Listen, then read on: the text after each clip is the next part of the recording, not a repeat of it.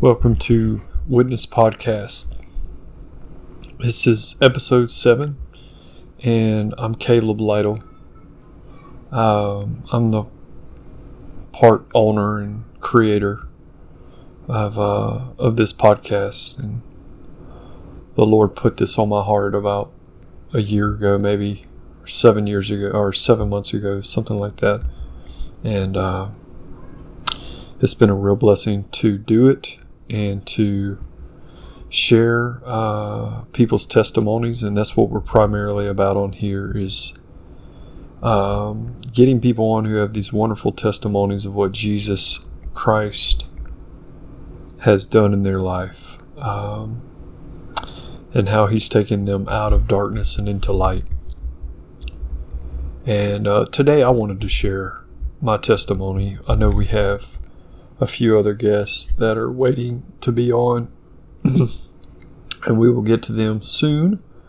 Um, but today I, I, did, I wanted to share my testimony, and, and really I want to glorify God's name and Jesus Christ's name above myself in every capacity because uh, the closer I get to the Lord, I realize how insignificant I really am in in and how significant Jesus Christ is.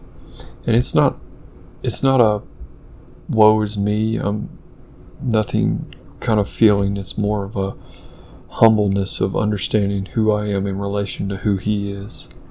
It's like Paul says, I must decrease while Christ must increase.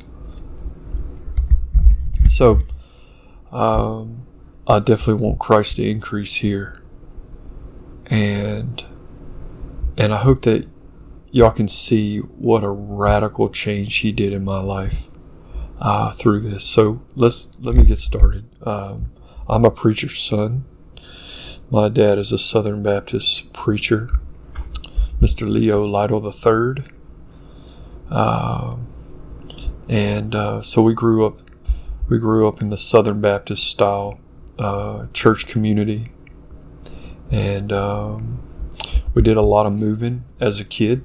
Uh, my father believed that God would call in different places, so we would move a lot of different times, a lot of different places, going from church to church, city to city in Louisiana, sometimes further. Um, and um, uh, so there's that. You know, I, I uh, there's a lot of inconsistency there because you know if I think about myself for a second, uh, I had to be the new kid, a hundred different places, or not a hundred, but a, quite a few different schools. Um, so that can be kind of jarring. But um, so anyway, like probably when I was let's see. When I was around the third or fourth grade, my mom and dad got divorced, and uh, and that caused a lot of confusion in my spiritual walk. I already wasn't trying to walk out Christ to begin with at that point, but I thought I was. And when that happened, it was just like, uh, you know, massive confusion on my end spiritually. You know, families aren't supposed to do this, and uh, they did, or ours did. Uh, and then the divorce was very bitter, you know. So there was there was uh, a lot of animosity between the my dad and my mom, who separated and divorced. Um, just over the kids and what's best for us and just in general. Um, sometimes I felt like I would have to take sides. So, you know, as a kid, it was just really hard to do. I was, I, I became this great peacemaker, trying to please everybody. You know, when I'm with my mom, I please my mom. When I'm with my dad, I please my dad. Um, all the while, just kind of always believing in God, but not really following Him. Um, before all this even happened, about when I was five years old, I, I, remember feeling the presence of God for the first time. And that was probably the only time in my childhood. Um, but I, I distinctly remember that. I distinctly remember that. But anyway, so my parents got divorced. Um, um, and I, I ultimately would stay with my mother for the most part. Uh, I was a mama's boy, and um, uh, so uh, we she actually eventually got me to a high school, and I was able to stay all four years. That was really important to her that I do that because she saw us moving so much uh, as a as a uh, as a kid, and so she really wanted that to to happen. So that was a very loving gesture, and I really enjoyed that. Was able to have some sort of consistency in my high school, uh, which are important years for for high schoolers. But by the time I was a senior, um, uh, I was running away from my home due to the problems at, at home with her, with my mom, and uh, ultimately, even though, well, I'm not going to worry about that, but um, uh, started watching pornography when I was probably 12, so all through, or 13, but all through my middle school and high school year, years, I, I, I, watched that. I knew that that was available. And uh, eventually I got, I started using drugs. Not even alcohol was the first thing that I started, but drugs when uh, I was about 18 in, in my last year of high school and ended up dropping out just couldn't couldn't function in school. Went and picked up a job waiting tables, and uh, eventually to be a bartender. And uh, so I spent the next few years just basically living, you know, living with different roommates and doing drugs and alcohol and basically whatever I wanted. Um, I would date a girl and and uh, you know kind of live in relationship with them and we would live together and you know that would kind of be that was my life uh, I, around that time 18 19 or 20 um, I was really smoking marijuana heavily and I would he- heavily and I would smoke that like all day every day from the time that I would get up from the time that I would go to bed and um, I did this for a few years, and um, um, I remember uh, before I started smoking weed, and really before when my kind of my drug and alcohol use began, about the age of eighteen, I remember finally thinking, you know, there is no God. Uh, that was about 18 or 19 and I, I guess i felt that because there was just like i don't know i don't know why i said that but i just i would just look at the world around me which you know my world was everybody was drinking alcohol and using drugs and just doing whatever they want. And i realized like man there is no god in all this you know because people are just doing I'm doing just whatever I want. And I guess that that's the first time I became an atheist. Uh, or the only time I, that's when I started to become an atheist. Uh, I remember that distinctly. Uh, my memory does not let me forget that. And so um, anyway I fast forward to uh, using cannabis every day daily and um, I uh, I remember there was this one per I, I decided to grow you know this is this is something that I did you know I don't know how much I can tell but you know decided to uh, get in the manufacturing business at that time years ago and uh, with it and uh, I wasn't very good at it but um, I um, there was particular plants that I was growing in inside my home at the time. This was like you know ten or fifteen years ago. And, um, my my roommate that I was living with, they had a he had a big fight with his girlfriend. His girlfriend left our house and moved in with somebody else, and she kept calling. She would constantly ring our house phone, just trying to get a hold of him, just daily, you know. Um, and I would answer him like, "Hey, he doesn't. He's not here, or he is here. He doesn't want to talk to you. You know, you just kind of have to drop it." And she was like, "Well, I know you're growing, growing plants in your house, and I'm going to call the police. And I've done it before." And so when I hung up the phone with her, I felt this overwhelming fear in my body. Um, but it also it wasn't like a terrifying fear, but it was a it was almost a comforting fear.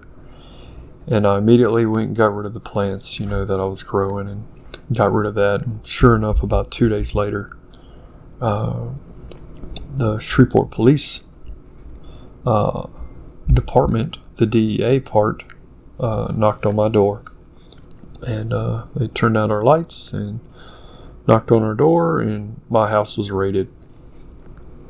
And uh, they they had the dogs in there, and they were asking me, you know, where's where's the marijuana, and uh, I showed them what little bit I had, which was very little, and they said that's it. I said that's it. You know, that's what I got, and uh, um, so I went to jail that night because I had a warrant, a previous warrant out for my arrest for a speeding ticket or something, and uh, I stayed in jail one day. My girlfriend got me out but even when I got out of there, I uh, I realized that you know there, I, I didn't turn to God, but I knew I needed to clean my life up. You know, so I began. I was a high school dropout at this point, on drugs constantly, and uh, alcohol constantly. You know, living life as a bartender and just reckless and living however I wanted to. And um, I decided to start cleaning my life up, but I always didn't want to go in the direction of religion or God's way, you know. So I actually get my GED and I start college immediately and I go to college for six years straight after being clean and sober. Well, I was still drinking alcohol and and look and listen, looking at pornography, but I wasn't using any drugs.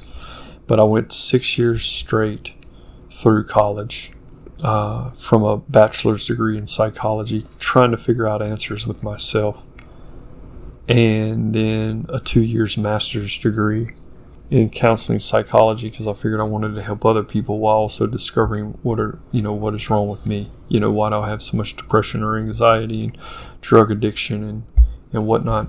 Through this, uh, I met a girl that I'm that I married briefly, and but we lived together for five years and um, um, we our our relationship was so terrible because partially because I was so selfish that we had to go to counseling and they put me on medication for anxiety because I was having panic attacks and uh, going to counseling, you know, monthly to see a counselor. And, you know, he would say, you know, what's your spiritual beliefs? Y'all want to talk about God? I'm like, no way, keep God out of that. You know, like let's just talk about what we what we have here.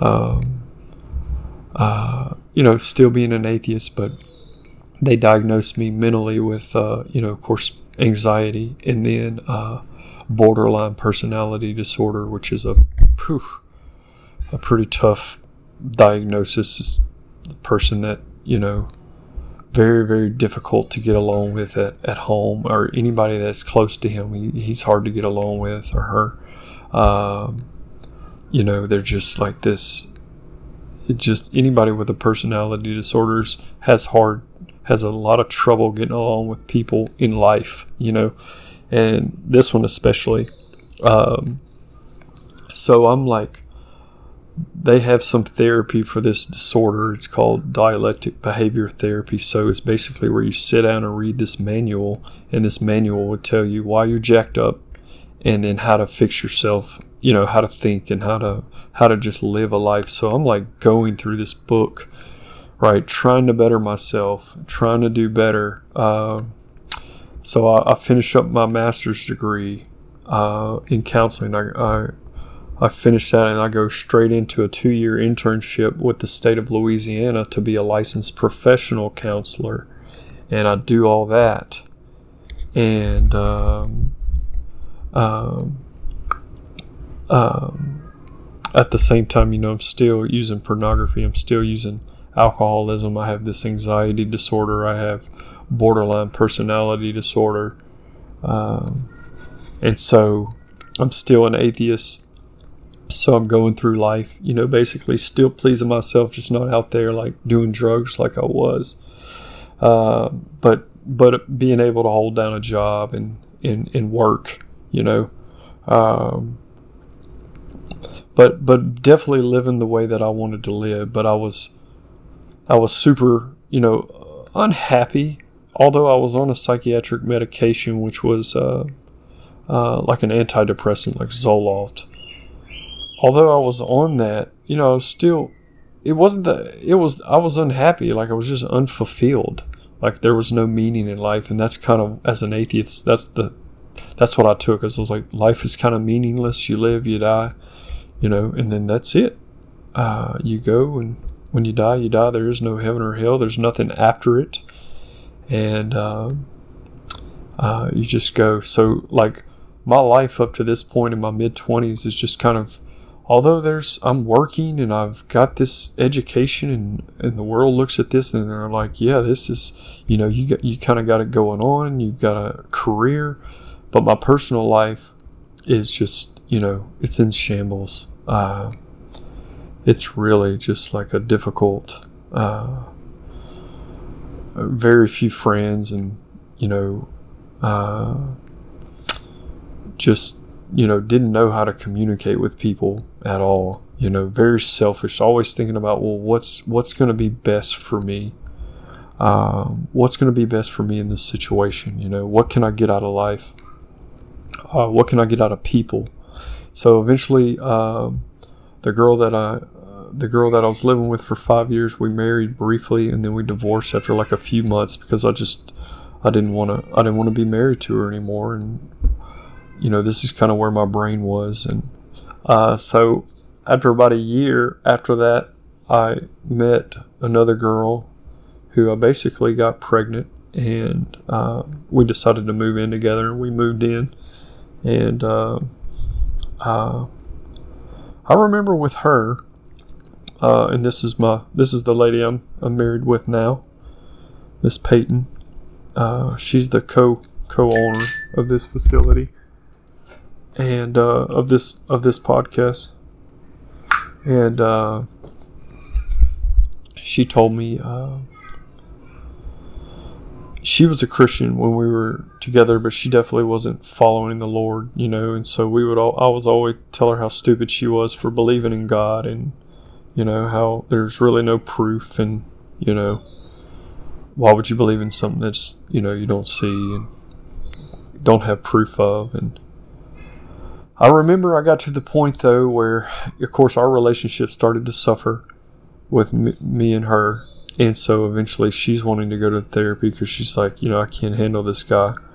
You know, he's, you know, he's just, he's a basket case basically. And, uh, so she, she went in and, uh, she took us to a Christian therapist and, uh, named, uh, uh, man, Clint Davis counseling here in Shreveport, Louisiana, and uh, he right off the bat, you know, started talking about God, and I said, "Well, I don't want to talk about that." And he was like, "Well, do you know where you are?" Because we, I was at a Christian counseling center, and so he's very bold in his faith and kind of called me out. And the second session we had, again, he calls me out. He's like, "You know."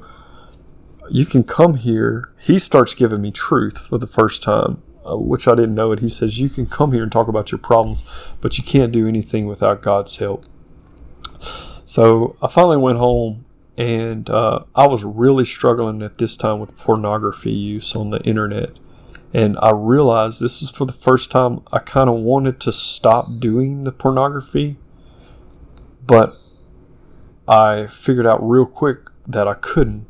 And I never knew that I was hooked like that until I tried to stop and when I couldn't, even though I wanted to, I knew I had a huge problem because I've been doing this pornography now for maybe 20 years.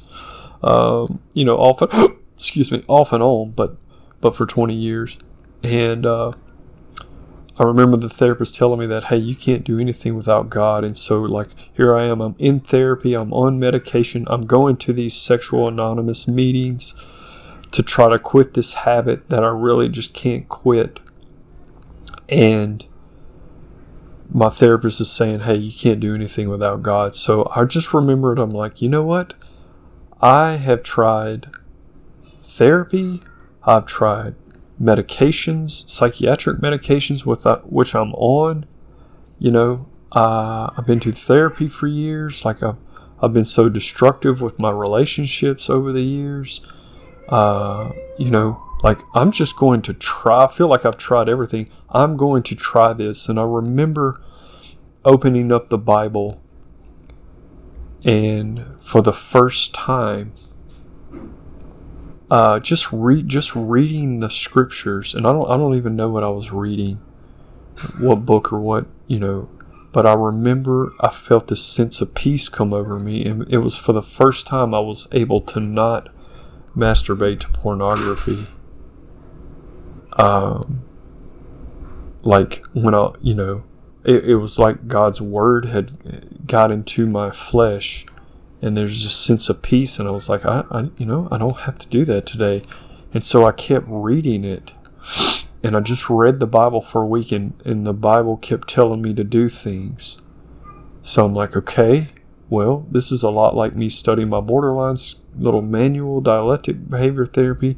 Now they want me to do that that uh, DBT wanted me to do these certain things to get better. Now the Word of God is telling me I need to walk out this, walk these things out to get better. So I just I just stay focused on the uh, the Bible and what it tells me to do.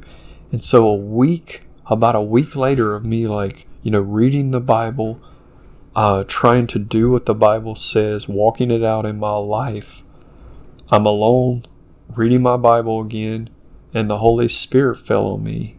And I didn't even know that that existed, uh, that part of God. And of course, it just radically changed my life.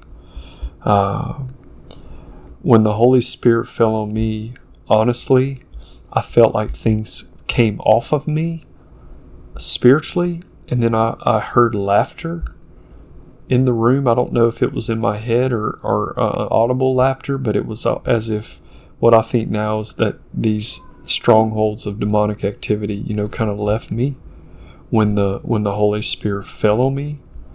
Uh, maybe these strongholds that have been a part of my life causing chaos. But what happened at that point is that he totally took my desire to look at pornography away, just like that in an instant. Just like that instantly. And I know that our culture loves to hear stories like this because they're like, poof, yeah, he instantly took that away. Uh, you know, but he, he really did. Uh, he really took that away. Now, there's still problems in, with the flesh, obviously, I'll have till the day that I die that I that he hasn't instantly taken away and I have to constantly work at and strive for until he's ready to take it away and make it make it right more more Christ like. But he did absolutely take that away and i just i just went i remember i sat up all night that night. I, I think I, I maybe slept like two hours just in all of god. Not only the fact that he is real but that he accepted me into his kingdom. After I've been an atheist for 20 years. There were even points in these 20 years where I would try to talk people out of being Christians where I would, uh, you know, of course, make fun of my wife for believing in it, and just this huge like jerk, basically most of my life, you know, uh, or you know, since basically since twelve, just living for myself and all this that I was doing, and he was like, "Boop, I don't even care." You believed in me, you're trying to follow me, and now you have to have the Holy Spirit to help to help, you know, to help you uh, walk out my statutes and, and, and be a follower of Christ Jesus. So it was pretty amazing. It really was pretty amazing. Uh, shortly after, I'm like feeding the homeless with my wife, and uh, I'm, I'm like begging God. I'm like, you know, what what else can I do? Like I'm feeding the homeless, like you said. I'm loving people, trying to forget about myself, my flesh, and uh, and uh, boy, he he came to visit me one day. The Holy Spirit did, and uh, he said, "I want you to, I want you to start preaching out on the street to the homeless and, and continue feeding them." So I did. So that's funny because that's how God is, you know, like so I'm I'm one of those guys like I'll preach out on the street, you know, right in downtown Shreveport. I did that for many years. I still go down and and do ministry work and feed the homeless. So to be faithful for what he called me to do. Uh, but it's it, it's pretty it was pretty amazing and uh, he gave me the strength and the power to do that. I'm not saying that anybody that's listening to this that's an atheist or something that always going to call you to be on the street. No, like I wanted to do it. I was so willing to do anything for him in those early stages of of our relationship that uh, he knew that I would do it. and He called me to do it, and I certainly did. My wife was like, "Okay, we're doing this," and so we started with maybe two homeless people and it grew to over a hundred over the years. And we would minister to people. I remember my first my first sermon or preaching out on the street It'd just be a little word, you know. I dropped the F bomb and uh, on accident, of course. But you know, the homeless people were like looking at me shocked, and they were like, "Well, keep going," you know. but I was such an atheist forever. That was my lifestyle, and then I changed over almost instantly into this, to this, uh, to this new kingdom, to being in the light. But uh, you know, not all of my behaviors have just changed instantly. You know, we have to grow. Um, and so now, you know, just a just a synopsis of my Christian life. You know, my my relationship with people has gotten so much better uh, with my wife. We've been married five years now, been together seven. Uh, I can just communicate with people. We have two daughters, one one daughter on the way. Um, I try to focus my mind on on humility, which is looking after the best interests of others instead of looking after you know ourself or myself. And God grew me ministerially. I mean, I I uh, I started out on the street preaching, and then after about a year and a half, it seemed like that was kind of coming to the end of how we knew it. Uh, so we ended that, and then he he grew me into a church at Freedom Church, which is a wonder, wonderful church here in uh, Shreveport Bossier uh, area, or actually in the Bossier area, and they they are growing, and uh, boy, they have so many wonderful things, and the the preaching is good, and the leadership is good um, and and they're getting out in the to the community and drawing people in, and I can see all these new faces that come into the church, and uh, it's it's just so good. And they were thinking about putting me as an eldership, me an atheist, as an elder of this church, and I'm thinking to myself, God, this is just this is just you know, it's only been three years uh, of of following following God you know, and, and now this this wonderful church that I uh, that I go to think that I would be in a good a, a, leadership position. You know, it was such a great honor. I don't know if I ever told them um, about that, but I had a few like preaching preaching like experiences over this last six months and I went to one church in uh, East Texas and, and did a sermon, one of my dad's old churches, and uh, he, uh, you know, they were thinking about, hey, we might want to interview you for a pastor position because we're we're needing a pastor. So uh, at the same time, Freedom Church was wanting to make me an elder, so I called the pastor of Freedom Church and I was telling him what was going on. And and uh, um, I was like, man, I just don't want to like pick up my family and move like I did when I was younger. So even if they call, I'd made up my mind. Even if they call, like my family's here, I'm going to look out for my family first. Even though I'd love to be in full time ministry somewhere, that would be nice, or part time ministry, or and get paid for it, or whatever the case may be. Like we're just going to sit here And uh, that's kind of what I told the pastor, and he was like, "Good." Well, when I I hung up that phone with the pastor of my church, Freedom Church, uh, uh, man, my stomach just really hurt. I had this like intense like sickness in my stomach, and I knew I'd said something wrong, you know, out of the Lord's will or whatever. Um, because I was giving my allegiance to freedom and what they were doing there. And so, anyway, that very same day, later, I didn't think much, nothing of it. It stopped hurting. And that same day, I went home and uh, the Lord gave me a word of knowledge, or basically a vision of what He wanted me to do uh, from that point. And basically, He says, you know, I want you to start a home church. And uh, that's what he that's what he put and I I've also I've always kind of had a negative attitude toward home churches because I'm like well these people are going in their home because they don't like what's going on in the traditional church uh, but the way that the Lord put it in my heart is like you know it's just different uh, and you don't know what I have you don't know what's going to happen in the future you know I mean ultimately you do but like you know while you're on this earth you know you you don't know what what's going to happen and, and how I need to set my people up. And basically, this is what I want you to do. So, um, so we we sat down with Freedom Church and told them we were going to go in that direction. We felt like that that was the best thing, and of course they were so gracious, and we love the fire out of them, and uh, and and they they do the same towards us, and have been very very gracious.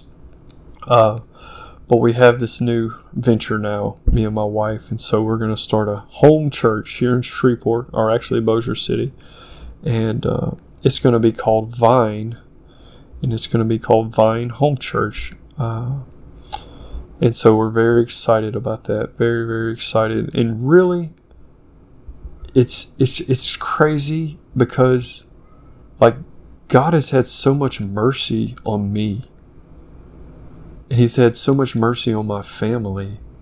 Like I, you know, what I deserve for everything that I ever did and how I live was just is hell. Like I could have died at any moment during those times I was an atheist and and went to hell. You know? And like he spared my life. Not only has he spared it, but he says, Well, I love you I always did love you. You didn't you didn't love me, but I loved you. And I allowed you to do what you wanted to do. And now he's grown and developed me in the ministry. You know? I just this is this is the God that created the universe. And like he really is full of mercy. He's really full of patience. He's really full of love. And all he's asking us that are Christians now to do is like, hey, be like me. Be here here are these nine fruit of the spirit. Why don't you go after those and think these ways? And there are these all these there's these things that these fruits of the spirit that if you think that way, they really will just set your mind free. You know, like I've been working on humility. Um, and it's just like, man, the more you think about humility and the less you think about yourself, you will set yourself free. It just does it automatically. It's such a paradox because you think like, well, I want to set myself free. How do I do it? Well, stop thinking about yourself. That's how you do it. Think about everybody else. You know what I'm saying? It's it's such a paradox.